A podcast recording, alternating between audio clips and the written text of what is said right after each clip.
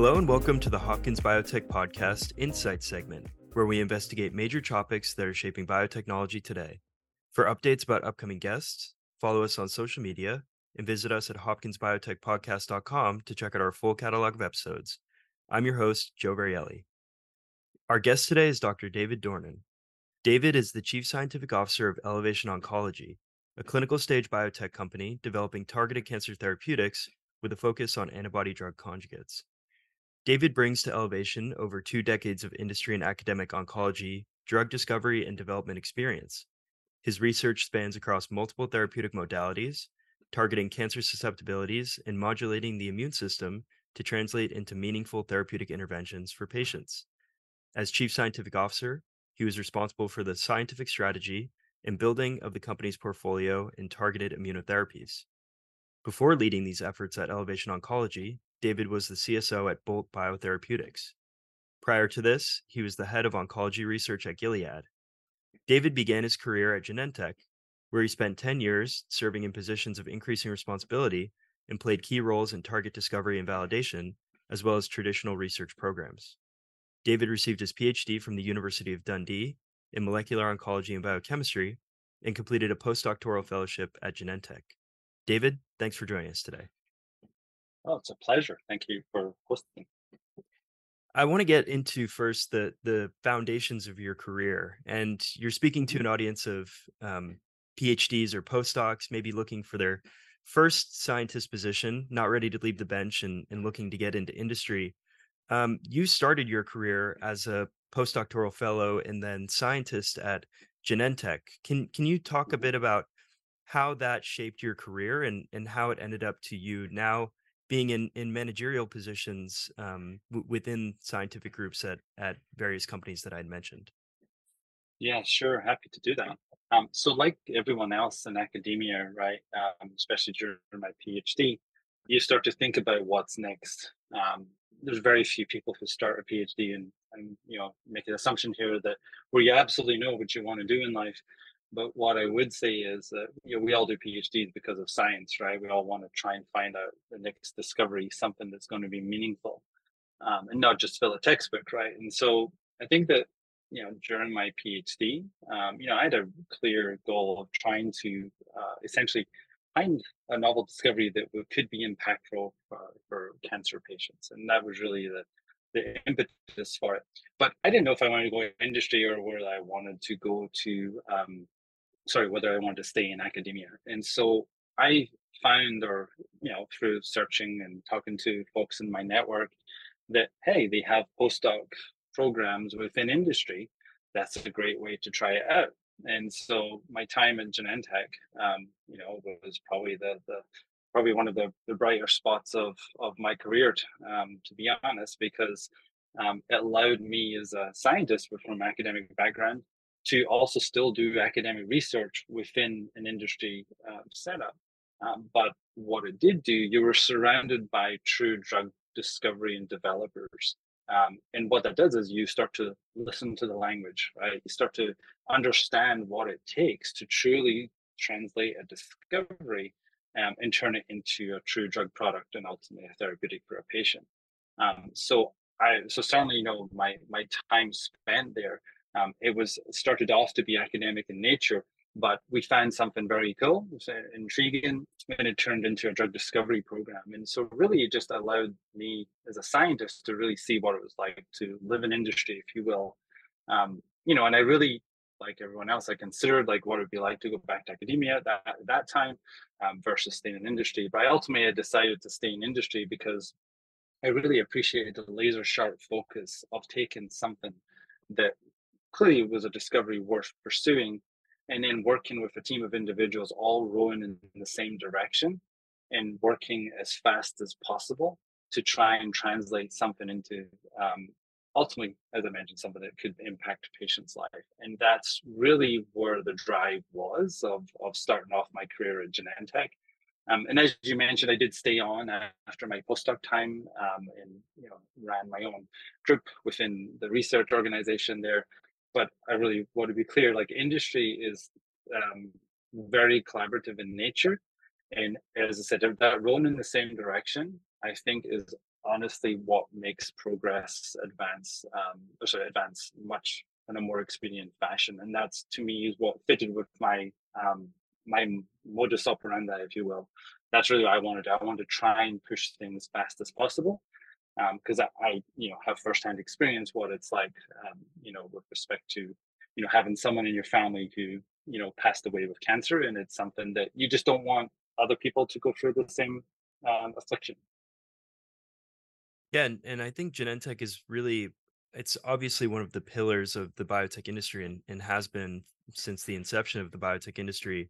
And it, it seems like one of those unique places where you you get that industry scientist experience um, where essentially you're almost running uh, your own small academic lab and eventually Yeah. you know you sort of move up the ladder uh, and and you uh, uh, become a senior scientist where you're you're managing uh, whole programs and and lots of people. Um, so I'm wondering from from that aspect, from a managerial aspect, what did you learn Mhm. from your time as a scientist that aids in your decision making today as chief scientific officer of Elevation Oncology?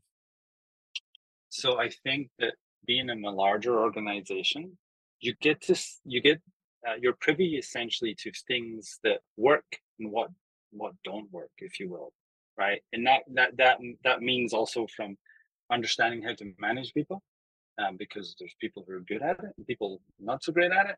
And then from the scientific perspective, you learn like which technology platforms actually have a better chance of success, right? Which small molecules actually tend to be, um, we'll say, more successful versus others. Um, which scientific hypotheses tend to pan out more than others. And so what it does is it, it you know, Genentech was that wonderful academic playground, but but having the laser sharp focus of turning those findings into um, true um, therapeutics and so having that that span and also across different areas so it wasn't just i mean my expertise of course was largely in oncology but i was surrounded by folks who worked in neuroscience immunology um, as among other scientific disciplines of course but those therapeutic areas were the common ones at genentech when i was there but being surrounded by multidisciplinary scientists also challenged your thinking. It challenged you to think about things differently.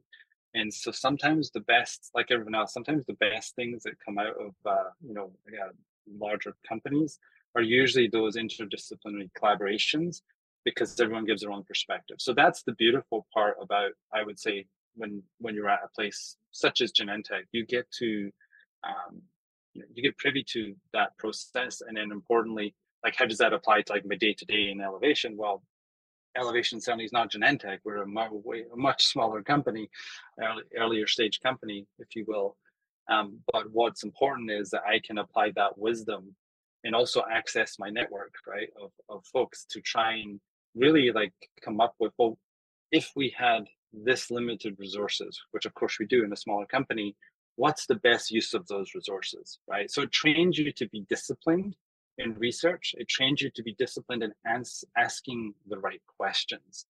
And that's the difference, I'd say, between industry and sometimes in academia is academia, some, sometimes you're able to, you know, explore and you will find things serendipitously or you'll find things by either, you know, you clearly you have hypotheses. But in industry, you're really trying to answer critical questions. And that's the way I would just say, you know, from my training in industry, that's what I'd say helps when you're at smaller companies because resources are finite, you know, uh, relative to larger companies where it's a little bit uh, more open. I appreciate how you you sort of took away from that experience the idea of strategic decision making and in in early stage research programs, the, you know, the go no go criteria are often based on, you know, maybe animal studies, maybe some in vitro testing where you're sort of Sure. paring down all of the hits um, or lead compounds uh, for a specific program and trying to identify the one clinical target. But how did you develop uh, a, a knack for um, making those decisions at the clinical level. Um, I'm sure that was something that um, maybe you had dealt with uh, at at Gilead, where you're running a, a really Mhm. large research program with with many um, drugs that are going into the clinic or progressing through early stage clinical trials. Um, what's different about the strategic decision making early on in that R and D phase versus that decision making in, say, early stage clinical trials in humans? Well, it's what ultimately the clinical trials are going to do. It's one, validate whether or not your hypothesis was true, right, or false, depending, of course, which way you look at it. Um, and also importantly, it teaches you how your technology is actually performing in a human, right? Preclinical models are fantastic for asking questions um, and obviously answering hypotheses. Um, what they're not fantastic for, especially in oncology, is predicting whether or not it's going to work when you're in a human with the such indic- with such a, a cancer, right? And so, what's important to take always from the earlier stage clinical trials is one, efficacy, right? Does it work, right? The reality. And sometimes it does, sometimes it doesn't. And that's a whole other topic we could touch on, of course. And the second thing is how tolerable is the drug, right? An important aspect of any therapeutic is, you know, what's the tolerability of it? And what we can learn from humans versus preclinical modeling is whether or not there is actually um, good correlations with certain classes of therapeutics. And so what you do is you build that institutional knowledge, whether you're working on like the RAS pathway, for example, or whether you're working on antibody drug conjugates, right? Whether or not there's a good correlation. And so you can increase your chances of success by building that knowledge base. And, and that's also as a community. It's not just within an organization, of course. We learn from the scientific field elsewhere at conferences and other companies and other um, academic labs who also focus on this kind of work. Um, so that's how I would say you can, you know, the critical aspect of any early clinical trial is being able to translate those findings um, into that meaningful therapeutic. And sometimes it works, which is of course um, unfortunately rarer than than not. Um, or you take those findings, even failure points, they're critical lessons to going back to the essentially the bench and redesigning something. Um, so as much as yes, they're failures from a metric perspective, but most often than not in their industry or even in academia, of course, you know, we take those lessons and we try and fix the problem, whatever it is. Really interesting insights. And you mentioned early stage clinical trials, and um, we'll get into Elevation Oncology's uh, really interesting data readout presented at ASCO this year um, in relation to your uh, antibody drug conjugate. Um, now, before we talk about the data, I think that maybe we should set the stage for our audience um, about what antibody drug conjugates are uh, and and what are some of the you know key factors driving development of antibody drug conjugates. Um, you know from my understanding uh, they're they're rather old drugs at least the idea of an antibody yeah. drug conjugate is is a really um, you know was was formed um, you know early in, in mid in the 19th century. So um, these drugs have recently taken off and there have been a number of fda approvals. Um, can you tell me uh, you know in, your words, what ADCs are and, and what advantage they have um, over other modalities uh, in, in terms of targeting uh, specific tumors? Yeah, sure. So antibody drug conjugates, by simple definition, right? They are antibodies that are conjugated to a drug of your choosing. Right? Classically, um, they're usually cytotoxic payloads, but you can also choose immunostimulants. You can also choose even kinase inhibitors. You can choose what you wish to conjugate to. But the purpose of them is, is to deliver that therapeutic selectively to the cancer of, of design, right? So, and it does this by using antibody portion, of course, using the CDRs that recognize your antigen of choice. And usually for uh, essentially any drug conjugate, you want to choose an antigen that is overexpressed in the cancer of interest, right? And ideally that candidate, if you will, um, or the antigen, if you will, has lower expression or no expression in normal tissue so that you can minimize any potential toxicities. And so it's a beautiful concept where if you administered a particular drug systemically, so it can get everywhere in your body, um, it could likely or more than likely it's cytotoxic. But the, the lure of the ADC is that you conjugate an antibody, it gets, gets delivered selectively to the cancer and therefore it can impart its effect with, with having minimal impact in normal tissue. Um, so that's that's the the simplest definition I would say of the ADC. Right, and two metrics or factors of um, ADC development uh, that I want to discuss briefly before we mm-hmm. go into uh, Elevation Oncology's drug that they're pursuing in clinical trials um, are the type of payload, right? So the drug that's conjugated to the antibody, um, and the Sure. ratio of that drug Mhm. to antibody. So can you give us an idea of how those two factors um, play into the efficacy of the ADC, and how, how are those developed um, early on in, in your research program? Yeah. So, like everything else, right, you have to ask the question, what is it you're trying to achieve? Right. So the classes of payload, for example, briefly touched on. So you there's different there's different types of chemotherapies, for example. If your goal exclusively is to just kill cancer cells, one would, of course, from the even from the um, you know, we'll say the, the Dana Farber early days, right? Chemotherapy works, right? It can kill cancer cells. Um, but what ADCs have been able to do is allow us to access therapeutics or chemotherapeutics, if you will, that just cannot be tolerated for, if administered systemically in a patient. So by conjugating them onto the antibody, of course, as we mentioned, you're selectively getting them into the cancer cells, less so in normal cells. And so by definition, what you're doing is you're able to take something that you just wouldn't be able to administer to a patient get it on an antibody, deliver to the tumor, and kill it. Um, so the different types of payloads that you can conjugate to really again is like what are you trying to achieve and so also there's uh, there's immune stimulating antibody conjugates which i know you talked to shelly ackerman uh, previously uh, from Bolt uh, therapeutics and then of course what that approach is as listeners will know from the podcast is that you're trying to stimulate the immune cells within the microenvironment, more specifically the myeloid cells, um, with what that approach was. Um, but again, it's like, what is the problem you're trying to fix, right? And so ultimately, that's what you should be designing what your your payload is. But you do have multiple choices, um, and that's the beautiful part about ADCs. Um, and then with respect to, like you mentioned about the um, the DAR drug antibody ratio, it's called the number of molecules that you're conjugating onto the antibody. Now, again, that is there's two things to consider. One is, well, how much do you need to impart the biological effect?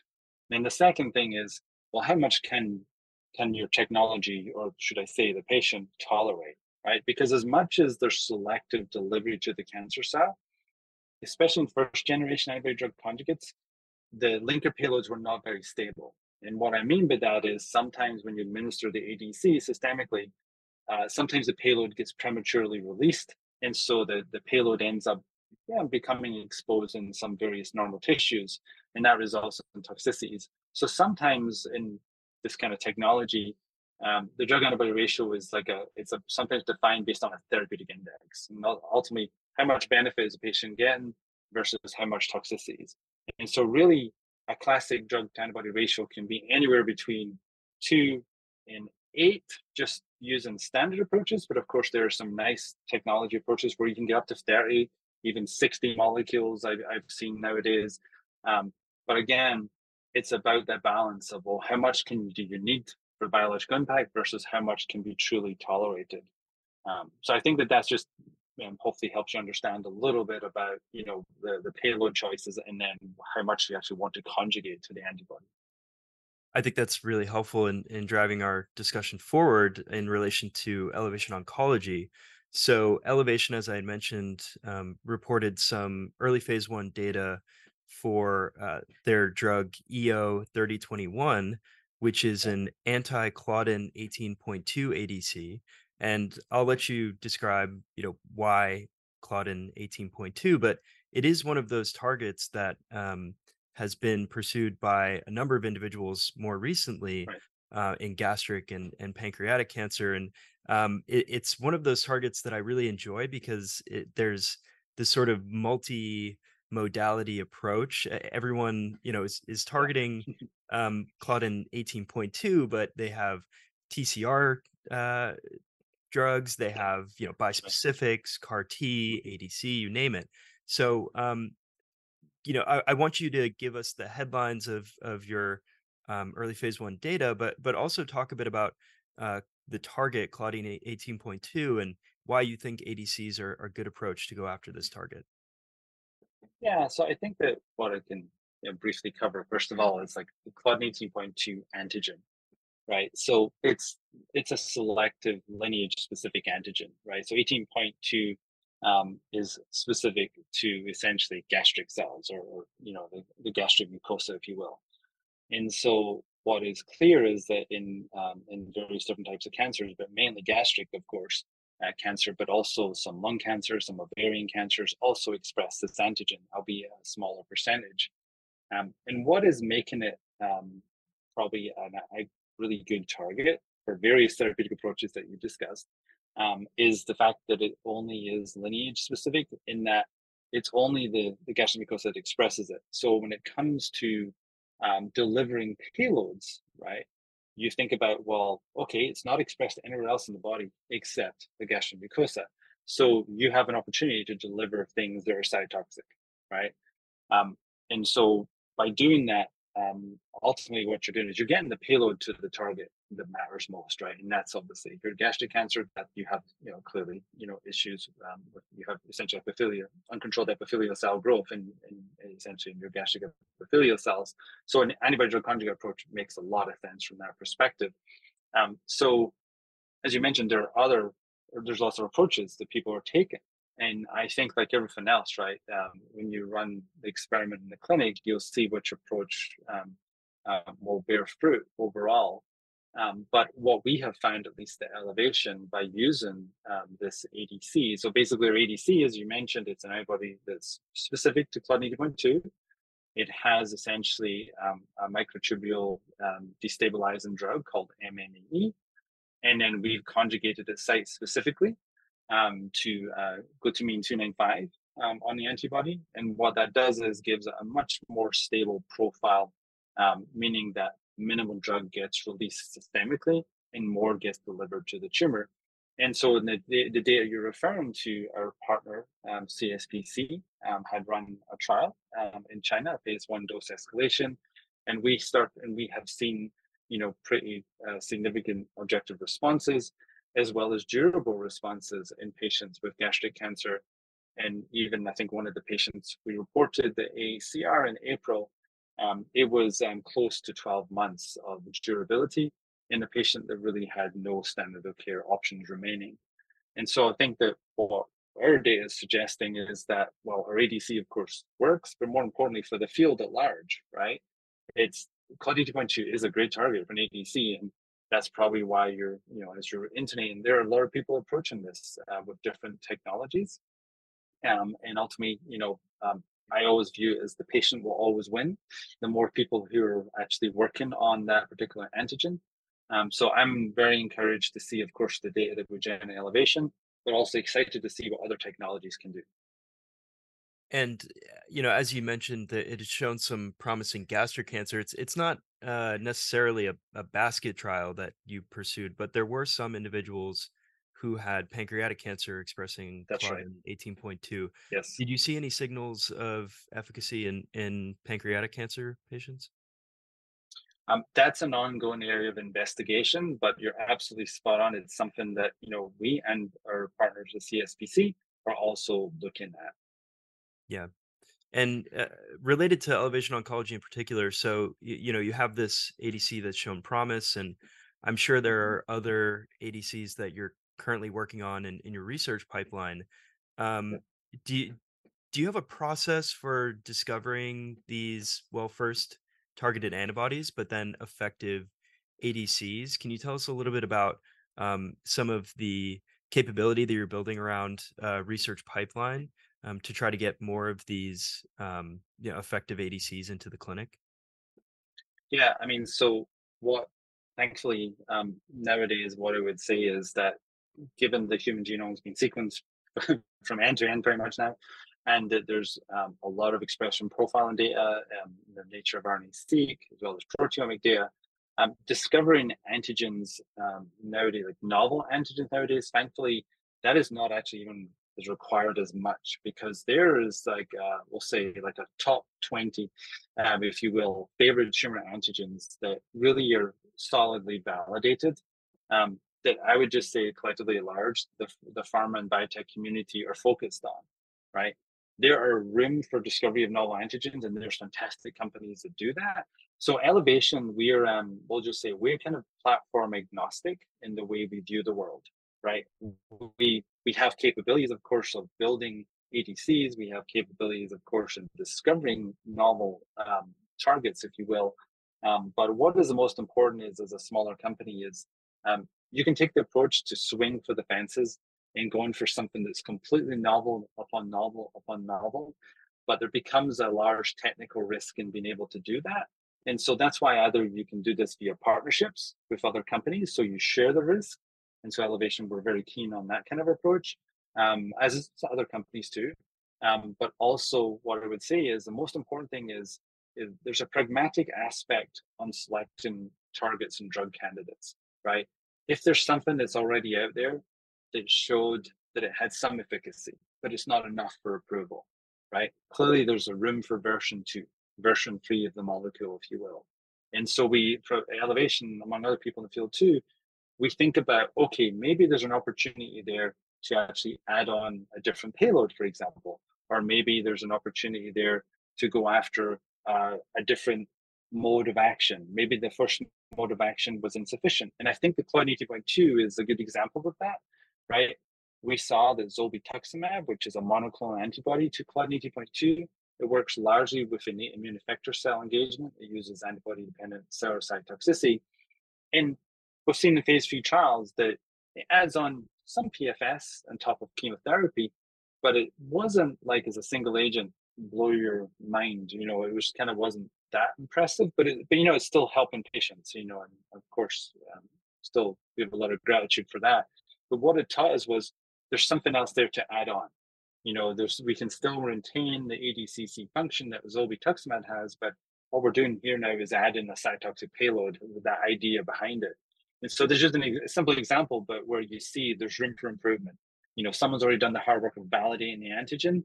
It's like, well, they've de-risked that, right? So now you can say to yourself, okay, well, let's use a novel technology that is likely to have a greater impact.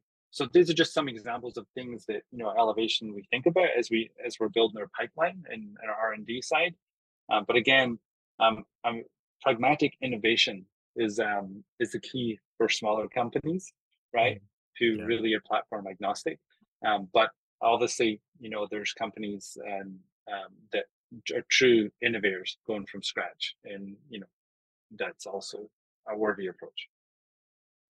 Okay, yeah. What what can we expect from EO 3021 in terms of milestones in the next year or so? So we're initiating our trial in the United States. Um, that will be um, upcoming um, uh, in the second half of this year. So at some point before the end of the year, um, you can expect to see that. And then after that, um, it really will depend upon uh, rate of enrollment and where we see yourself at. And you know, as a company, public company, we haven't offered guidance when the next data update will be, um, but in due course we will do that. Well, David, thank you so much for coming on today, and we really appreciate all your insights into the field of ADCs and the really interesting work that Elevation Oncology is doing here. Well, thank you for the opportunity, and I appreciate the interest. Thank you for joining us. Don't forget to follow Hopkins Biotech Podcast on social media at Facebook, Instagram, LinkedIn, or Twitter for updates about upcoming guests. And visit us at hopkinsbiotechpodcast.com to check out our full catalog of episodes. I'm Joe Varriale. Thank you for listening.